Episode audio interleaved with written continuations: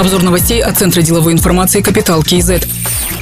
Совет Евразийской экономической комиссии утвердил список и сроки введения маркировки молочной продукции. Предполагается завершить работу в три этапа. До июля 2021 года внедрить маркировку сыров и мороженого. До сентября маркировку молока, сливок, йогурта, кефира, сливочного масла со сроком хранения более 40 суток. До декабря должна быть обеспечена маркировка молочной продукции со сроком хранения до 40 суток. Не нужно маркировать питание для детей до 3 лет и остатки товара. Конкретную дату введения маркировки страны Евразийского экономического союза будут определять сами.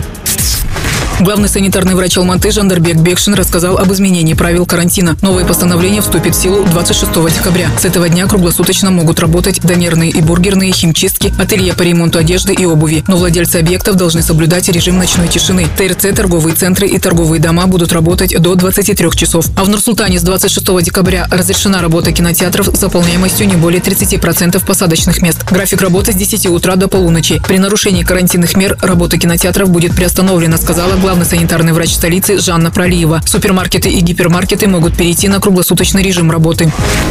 Национальный банк опубликовал доклад о денежно-кредитной политике, в котором представлены три сценария развития экономики. При базовом цена на нефть марки Brent в среднем составит 45 долларов и сохранится на этом уровне до конца прогнозного периода. В 2021 году рост ВВП составит 3,7-4% с незначительным замедлением в первом полугодии 2022 года. При пессимистичном сценарии предполагается снижение цены на нефть до 35 долларов за баррель. Рост ВВП составит 3,3-3,6%. При оптимистичном сценарии прогнозируется, что цена на нефть составит 55 5 долларов, и в 2021 году рост экономики будет на уровне 4,1-4,4%, а инфляция к середине года будет в коридоре 4-6%.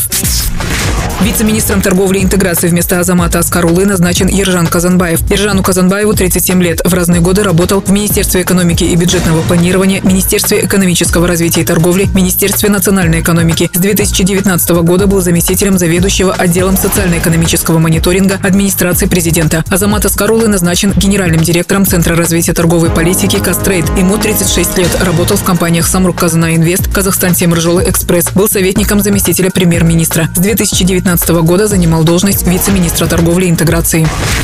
В Алматинской области начали осваивать новые для региона направления мораловодства. Из Восточно-Казахстанской области завезли 23 морала и намерены развивать медицинский туризм. В пресс-службе Акима Алматинской области сообщили, что компания «Аршалы Тур» сначала откроет лечебно-оздоровительный комплекс и затем зону отдыха. Предприниматель Берег Алдабергенов обучился всему необходимому в Катон-Карагае. Он уверен, что этот вид туризма будет пользоваться большим спросом. Другие новости об экономике, финансах и бизнес-истории казахстанцев читайте на Капитал Киезет.